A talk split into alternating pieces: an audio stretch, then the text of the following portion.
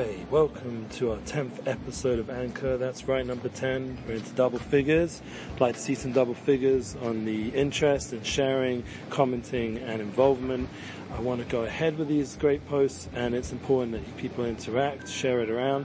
Whoever listens, give me some feedback so I can improve. That's what we're here for. Anyhow, so I'm by the bris of a special person, a friend of mine, Alexander Clare, and it's very impressive um, the way he's got to in Jerusalem. I get a lot of inspiration from him. And I also wanted to share a very powerful post I heard from Rav Naphtali Hoft, and he was on leadership. This is something which we're going to talk about, which connects to the previous class of sharing that connection that we, we, we built in London and brought back to Israel, and that important part of not only working on yourself that you are energized, but now how to give it and share it to others. And that's a really big part of leadership. That's what we're working on right now today.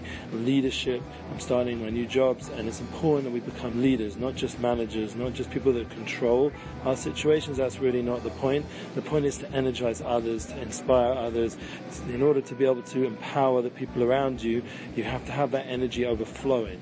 And that's something which um, Alex Clare, where I'm at now, is an example of in his world. I'm here right now, seeing that energy pouring out of him. And there's also all these other special people in my life around who give me that inspiration for myself to go ahead. And that's a big part of the, the guidance, I would say. Make sure you put yourself in places where people around you are energized themselves so that you're not being drawn, your energy is not being drawn away from yourself into things that aren't so positive, like uh, heavy people, negative people, you know, Debbie Downers, that kind of vibe. You want to have an uplifting vibe. So that's what we're working on right now, standing in Jerusalem.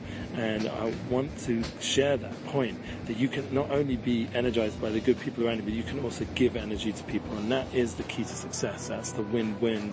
That's the, the, the synergizing that Stephen Covey, one of my favorite authors, talks about we can energize the people around us. And I'm going to put those uh, leadership goals into the, the notes underneath this uh, small class and I'd like to consult with you directly how you can do that with your staff, how you can energize the family around you so that you have more time spare to focus on what you're here for.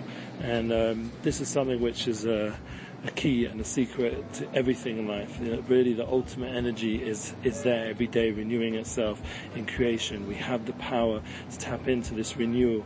To every day wake up with a fresh energy, so we can do our job in the world in a way that energizes ourselves and those around us. I give you a blessing that we should be able to get together for good things and feel the energy around us, tap into it and share it to the point where we'll see the ultimate oneness of all the energy that exists.